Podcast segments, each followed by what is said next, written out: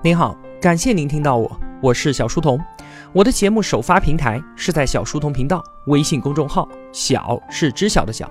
我也会把所有音频分发到喜马拉雅之类的各大音频平台。您可以在公众号内回复两个英文字母 QQ，加入频道交流群，与同学们一起互动交流。小书童将常年相伴在您左右。我们正在解读黑旗 ISIS 的崛起，作者乔比沃里克。同学们，一个星期都没见了，这段时间我自己杂事儿比较多，很抱歉，还请各位同学见谅。本期节目的文案有六千两百字，我大约会用二十三分钟的时间为您讲述。我们先来简单的回顾一下上期节目。我们之前说啊，九幺幺事件之后，美国约旦外交官弗莱在光天化日之下被歹徒枪杀。这起凶杀案的背后主谋就是扎卡维，这让扎卡维在伊拉克东北部的藏身地以及他所投奔的伊斯兰护卫队进入到了美国人的视线当中。美国特工就迅速摸清了扎卡维营地的全部底细，并且向白宫申请军事打击，要消灭他。可是这个申请却被美国总统小布什给驳回了，因为扎卡维在伊拉克境内的活动可以成为伊拉克总统萨达姆勾结恐怖组织的证据。当时啊，美国总统布什已经下定决心要出兵伊拉克推翻萨达姆政权了。布什家族和萨达姆的恩怨可以说是由来已久，这要追溯到1991年的海湾战争。当年啊，伊拉克入侵科威特。美国领头的多国部队在联合国的授权之下，对于伊拉克军队发动了代号“沙漠风暴”的军事打击。但是后来呢，对阵双方的两位领导人老布什和萨达姆却有着完全不同的结局。老布什确实赢得了战争，却丢掉了连任总统的机会；而萨达姆输掉了战争，却依然继续当他的总统。就在第二年，老布什以平民的身份访问科威特。萨达姆策划了一起针对他的爆炸刺杀事件。后来啊，老布什公开表示，他非常的憎恨萨达姆。多年之后，老布什的儿子小布什成为了美国总统，他现在要来了结这场恩怨了。当然，美国发动伊拉克战争，并不单纯是布什家族与萨达姆之间的私人恩怨那么简单，其中肯定牵扯了很多的政治和经济上的利益。二零零三年二月三号，美国国务卿鲍威尔在联合国安理会发表演讲，他竭力为美国的这一次军事行动进行辩护。他笃定地说：“啊，伊拉克藏有大规模杀伤性武器，并且萨达姆政府与基地组织有所勾结，在伊拉克境内盘踞着扎卡维所领导的恐怖组织，这就是最好的证据。”扎卡维的大名以及他的照片出现在了全世界的领导人面前。那就在鲍威尔的一番演讲之下，扎卡维一炮而红，举世闻名，被世界上头号强国的国务卿都要高看一眼的人物，一定是有着非比寻常的能力的。于是，越来越多的极端分子就冲着扎卡维这个名号慕名而去，投奔入伙。美国人原本只是想拿扎卡维来掩盖自己的战争行径，可是没有想到，他们无心插柳，却造就了二十一世纪最凶悍的恐怖分子。等到美国人动用数十枚导弹想要消灭他的时候，扎卡维早就已经逃之夭夭了。现在他的恐怖阴影马上就要笼罩整个伊拉克。伊拉克战争呢，实际上是美国借反恐的时机，以伊拉克拒绝交出子虚乌有的大规模杀伤性武器和勾结基地组织为由，趁机清除反美政权的一场战争。那由于是一九九一年海湾战争的延续，所以呢，我们也叫它第二次海湾战争。在伊拉克战争打响之后啊，呈现出的完全就是一边倒的局面。从二零零三年三月二十号到四月十五号，美军用了不到一个月的时间，就彻底击溃了萨达姆政权，活捉了萨达姆，并且最后把他送上了绞刑架。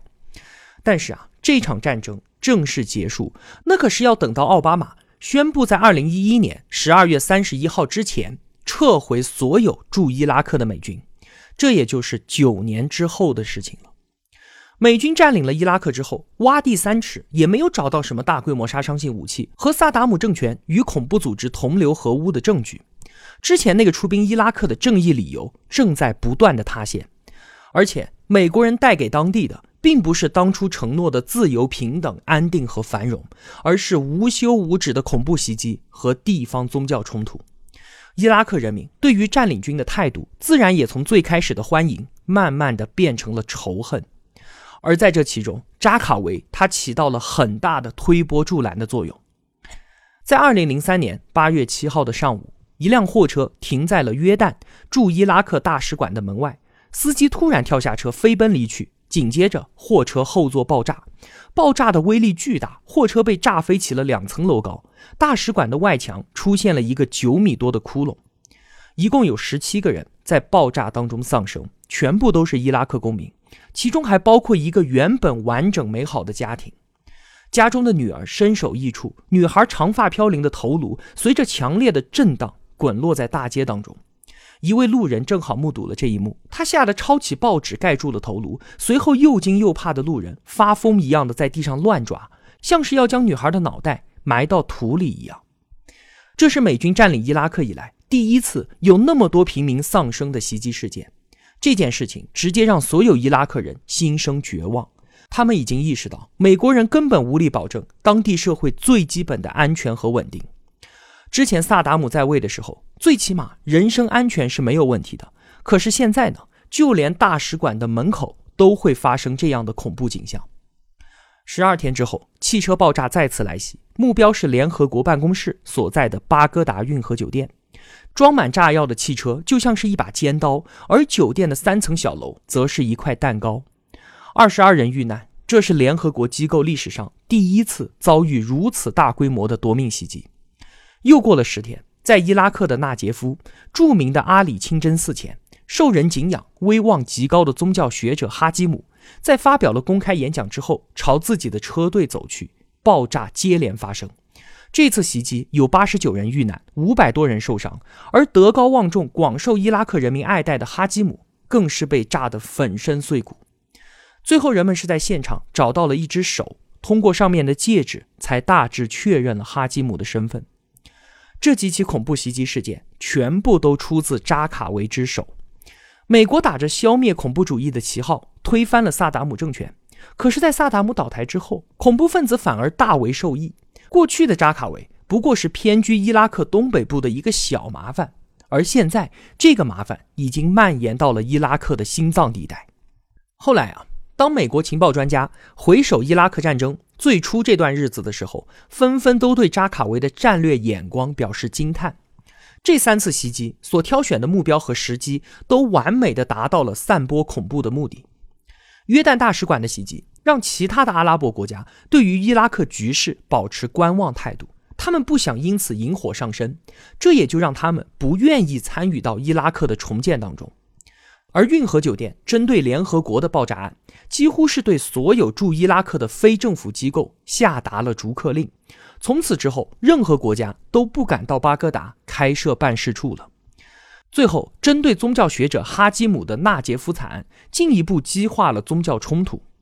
这里所说的就是我们在电视上经常听到的什叶派和逊尼派之间的冲突。在这里啊，我和大家简单的解释两句。逊尼派和什叶派都是穆斯林，是从伊斯兰教分裂成的两大教派。这个分裂啊，已经有超过一千年的历史了，几乎和伊斯兰教本身的历史一样的悠久。伊斯兰教的创始人穆罕默德，他作为宗教领袖，也拥有着管理所有信徒世俗生活的权利。这也就是伊斯兰教的特色，叫做政教合一。那么，在穆罕默德去世之后，就出现了四位领导人，称之为哈里发。这四位哈里发当中呢，只有一个是拥有穆罕默德血统的。那么，对于是否承认这四个人的领导地位，穆斯林内部就出现了分歧。逊尼派呢，就认为他们四个都是哈里发，而什叶派就认定只有拥有穆罕默德血统的那个人才是。于是就这么分裂了。而不一样的思想传统，进而衍生出了不同的教义，两派之间都互相不认可。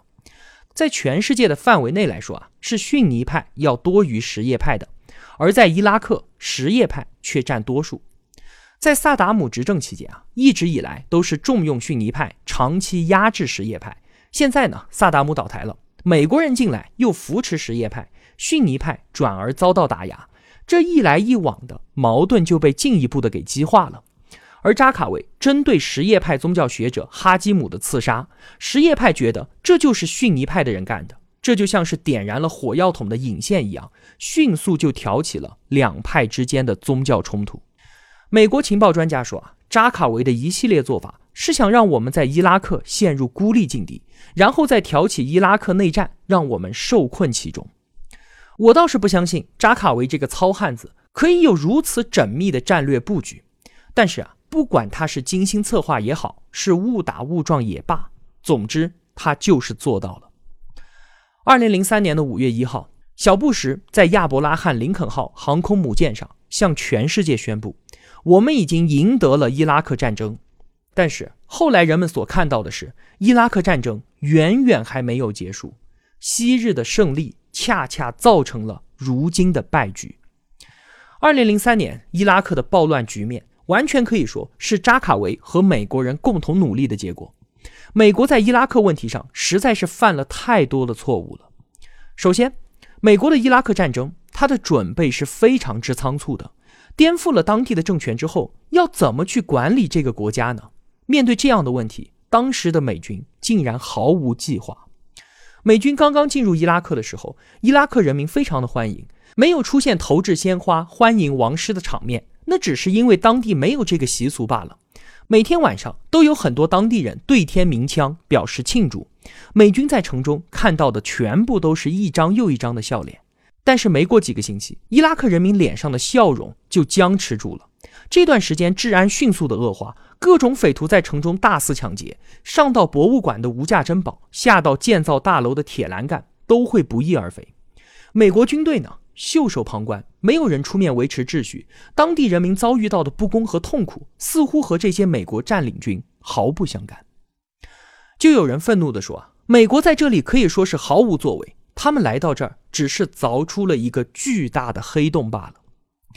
萨达姆倒台之后，出现大规模的治安问题，这或许确实让美国人始料未及，没能及时的做出很好的应对。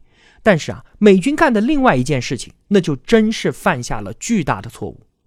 在占领伊拉克之后，他们就迫不及待地遣散了当地的军队，还对原来的执政党复兴党集体下了党固令。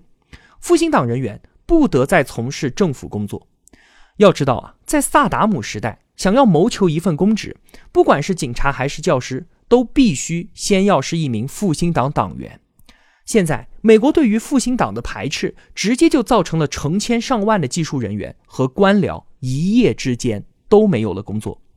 那这样一来的话，就有两个非常棘手的问题凸显了出来。一个呢，是当地的警察集体下岗，那谁来负责治安呢？第二个问题就是失去了公职、没有了工资的这一些公务员们，必然心生怨恨，不满的情绪很快就汇集成了一股暗流。而且啊，军队被遣散，美国竟然没有给任何的遣散费。这些人很多都是服役了十多年的职业军人，这些人如果聚集起来，那必然是一股不容小觑的力量。那您觉得他们的饭碗突然被人砸了之后会怎么样呢？事后的事实证明啊，很多复兴党人和原伊拉克部队当中的军人都投奔了恐怖组织，成为了扎卡维的左膀右臂。就连纳杰夫惨案当中炸死哈基姆的炸弹，都是来自萨达姆爆破队人员的馈赠。紧接着，恐怖事件接连发生，联合国驻巴格达办事处再次遭到袭击，巴格达酒店也遭遇汽车炸弹。到了十月二十七号那一天啊。整个巴格达都成了自杀式人弹的表演场地，国际红十字会以及四处警察局同时被袭击，三十六人遇难，两百多人受伤。在此之前啊，人们觉得美军会给伊拉克带来和平与安定的希望，现在彻底化为了泡影。经历了去复兴党化的伊拉克，完全就是恐怖主义的沃土。占领当局的不作为就像是阳光雨露，而美国人对于伊拉克文化的误解仿佛就是阵阵暖风。有了这样的好年景，扎卡维就算是想不开花都难啊。与此同时呢，美国人与当地势力的关系那也是一团糟。在二零零三年四月二十三号的时候，美军进入伊拉克历史古城费卢杰之后，占领了几座政府大楼，又圈进了一所学校当做营地。五天之后的晚上，有两百多名示威者聚集到了学校门外，朝着里面大喊大叫。后来呢，美军声称示威人群当中有人开枪挑衅，因此他们就还击了。这造成了十九名示威者死亡，七十多人受伤。事后啊，联合国人权调查组织走访当地，调查结果是美军驻留的学校大楼没有子弹的痕迹，也就是说示威者并没有开过枪。很快的，当地民怨沸腾，当地的部落领袖一方面要求民众克制情绪，避免冲突，另一方面他则出面与美国人商谈善后事宜。这位部落领袖说啊，这些死难者他们也是有妻子和孩子的，如果美军。可以拿出抚恤金作为补偿，保证他们能够生活下去。那么我们彼此之间的矛盾还是可以弥合的。结果几天之后，美国人给的答复是每个死难者给予三千美金的抚恤金。这位领袖瞬间就火了：“你们是想三千美金买一条人命吗？你们养的狗估计也不止这个数字吧？”在当地的部落领袖脑海当中，伊拉克。曾经是一个强盛帝国的一部分，而巴格达呢，更是整个世界科技与文化的中心。你们美国不过是一群后起的自大分子而已。在这片土地上孕育出来的种种文明，无论是文字、数学、天文还是法律，美国人对此一概不知。除了我们脚下的石油，这里的一切对于他们来说都是一文不值。在此之后的许多事情也一再的证明，美军与当地势力之间的鸿沟。竟然如此之深，即便双方都能够听得懂对方所说的话，但是却完全没有相互沟通的能力。有一位美国大兵，他曾回忆在伊拉克的经历：因为要抓捕恐怖分子，所以就要搜查平民居所。他按照惯例推门而入，房内男人睡眼惺忪，旁边房间里满满坐着一屋子的妇女儿童。为了驱赶寒冷，他们手上的毛毯裹得很紧。而重要的是，所有人看向他的目光之中都充满了恨意，那是彻骨的恨。有一次啊，他们包围了一座房子，怀疑那个里面藏有恐怖分子，于是就把屋内所有的男人全部拎了出来，让这些人双手抱头趴在地上。这个时候，门里面钻出了一个四岁左右的小男孩，他一眼就认出了自己的父亲，就赶紧跑到了他旁边，学着他的样子，双手抱头趴了下去。这位美国大兵说：“美军当中很多人至今都觉得自己是解放者，但是假如你是伊拉克人，一群荷枪实弹的大兵大摇大摆地冲进你家，让你双手抱头趴在地上，然后当着你妻子和孩子的面翻箱倒柜，你会作何感想呢？”我在伊拉克完成了一桩又一桩的任务，但是每一次离开，我身后都是人们的哭喊和嚎啕。在这短短的一年不到的时间里面。扎卡维这一位约旦的来客，可以在伊拉克落地生根，得到大量当地人的支持，建立起覆盖全国的恐怖网络，确实令人惊叹。就像之前所说的，不管是精心策划还是误打误撞，扎卡维所选择的袭击目标和时机，都令美国情报局专家交口称赞。他虽然好战，但也不是随时都乱来。对他来说啊，恐怖主义就是一种手段，他可以借此打击敌人，也可以因此拉拢很多的盟友。他挑起什叶派与逊尼派的宗教争斗，也是这样的考虑。在二十世纪下半叶的时候啊，伊拉克人逐渐形成了统一的国家观念，有了一种超越宗教的爱国主义情节。在之后八年的两伊战争当中，这种国家情怀得到了进一步的强化。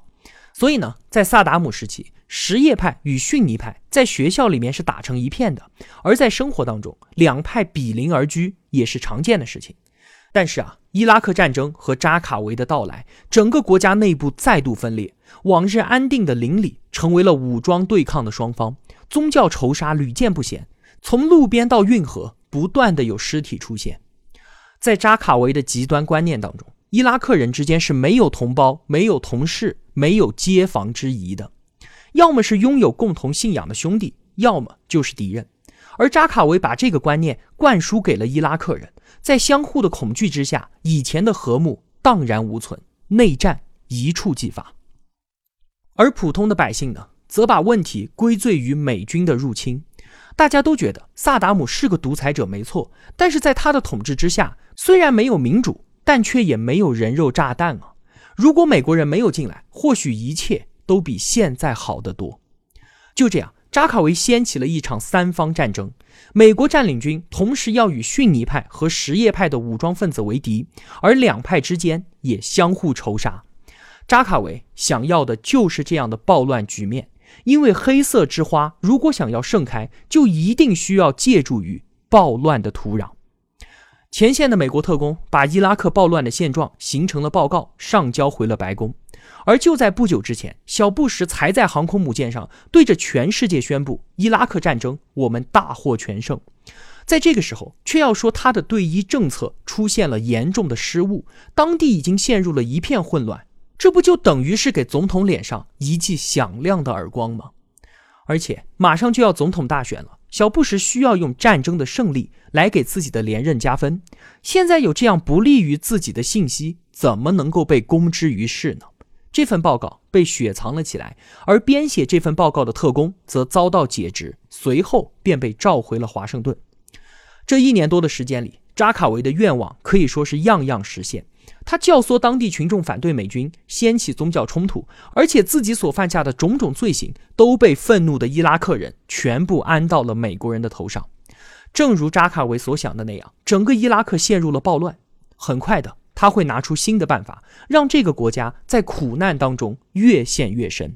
同时，他还时刻惦记着自己的故乡，他准备送一份大礼给他的祖国。在此之后，扎卡维也会因为出现在镜头面前展示自己的毫无人性而获得“屠场主人”这样血腥的称号。好了，今天就与您分享这么多了。《黑旗》这本书啊，它的故事连续性特别的强，所以同学们对于后面的剧情一定也是有所期待的。我会抓紧一切时间尽快更新的。如果我有帮助到您，也希望您愿意帮助我。一个人能够走多远？关键在于与谁同行。我用跨越山海的一路相伴，希望得到您用金钱的称赞。我是小书童，我在小书童频道与您不见不散。